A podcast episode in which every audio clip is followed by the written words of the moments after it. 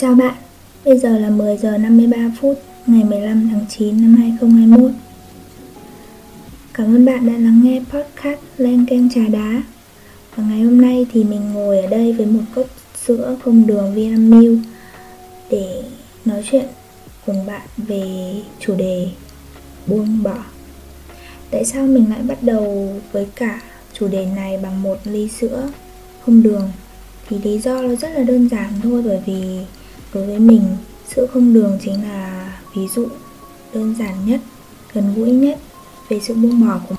bởi vì ngày xưa cái thời điểm mà mình mới bắt đầu lên đại học thì đối với sữa là một cái gì đấy không thể thiếu trong cuộc sống của mình. Mình thậm chí là không thể học hành hay làm bất cứ cái gì nếu như ngày hôm đấy mình không uống sữa. Đầu mình sẽ lâng lâng, cảm giác mất tập trung. Và có những ngày mình đã từng uống đến 5 hộp sữa.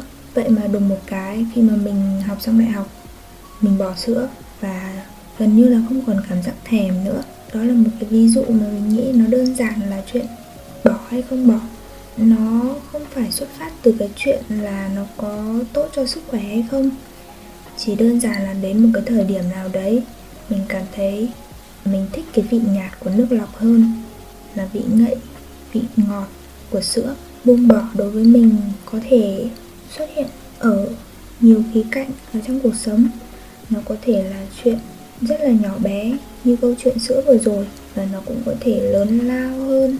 Ví dụ như bỏ đi sự tự ti mặc cả về hoàn cảnh, về cái ngoại hình để trở thành một cái phiên bản tốt hơn của mình, tự tin hơn. Đấy đấy là một ví dụ. Hoặc là khi mình đi làm rồi thì đối với mình có một cái sự buông bỏ rất là lớn mà mình đã rèn luyện, đó chính là bỏ đi những cái suy nghĩ phiến diện, bỏ những suy diễn và những định kiến đối với những người xung quanh, đối với đồng nghiệp để có thể trở thành một đội nhóm thấu hiểu nhau hơn, bao dung nhau hơn. Đó đó là một số thứ mà mình đã buông bỏ. Còn một số thứ mà mình đang cố gắng thì có thể kể đến như một niềm tin về bản thân. Tuy nhiên thì nó là một câu chuyện dài phía sau nó có thể là trong một dịp nào đấy, chúng mình sẽ cùng nhau bàn về cái đó.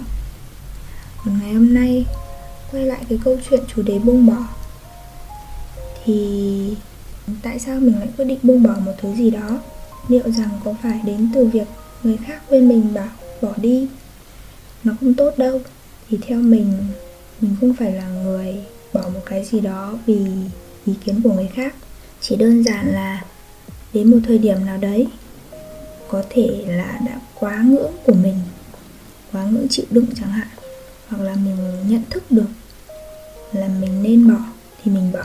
Bởi vì mình rất là tin vào cái cái quyết định của bản thân mình nghĩ là dù ở thời điểm nào thì mọi cái hành động cuối cùng đều đến từ lý trí của mình chứ không phải vì người khác. Vậy thì có hay không? Chúng ta nên khuyên một người buông bỏ điều gì đó bản thân mình thấy không nên. Bởi vì mỗi người có một hoàn cảnh khác nhau một cuộc sống khác nhau những bối cảnh khác nhau. Uhm, chúng ta không ở trong hoàn cảnh của họ. Chính vì vậy chúng ta chưa chắc đã hiểu được những gì mà người ta đang phải trải qua. Vậy thì chúng ta lấy cơ sở gì để khuyên người ta buông bỏ? Mình đã từng đọc ở trong một cuốn sách của phật có chia sẻ rằng, chúng ta nên buông bỏ lời khuyên, câu nhắc nhở hoặc người gian định phải buông bỏ. Cái mà chúng ta cần phải buông bỏ là con quái vật đang kiểm soát chúng ta. Buông bỏ thì không phải là một phương pháp trị đau, mà nó là một giải pháp thoát khỏi cái đau buông bỏ thì không phải là buông cái đau, mà là tìm cách để gạt đi cái đau. Chúng ta dành cho cái đau sự tự do, không có khống chế. Đó mới là cách tốt nhất để buông bỏ. Con người ta khi mà không buông bỏ được, mình nghĩ là bởi vì họ chưa giành được cái thứ gì đó tốt hơn, chưa có một cái lựa chọn tốt hơn để hoán đổi. Giống như kiểu trường hợp của mình mình uống sữa thay nước, bởi vì mình mình chưa thấy nước là một sự lựa chọn thay thế cho sữa tại thời điểm đó. Đơn giản là vậy. Mình nghĩ là mọi thứ khi mà người ta đã có thể tìm được cái phương án tốt hơn, thì lúc đó họ mới sẵn sàng để buông bỏ, trong suốt cái cuộc đời của mình. Chúng ta bước đi một bước là lấy thêm một cái gì đó càng đi thì càng chậm, càng đi thì càng ưu tư bởi những thứ mà mình đã vướng vào người. Bởi chúng ta có quá nhiều thứ phải mang theo, phải gìn giữ. Mà trong cuộc đời này thì không biết bao giờ sẽ mất hết. Như vậy thì khi mất hết, mình có chấp nhận được hay không? Mình có tồn tại được hay không? Có vượt qua được hay không? Có bước tiếp được và làm lại hay không? Mình nghĩ chúng ta đều phải đặt ra những câu hỏi như vậy. Thay vì phải tìm cách để bảo vệ những thứ mình đang có như thế nào, tất cả mọi thứ trên đời đều có thể trở về con số không.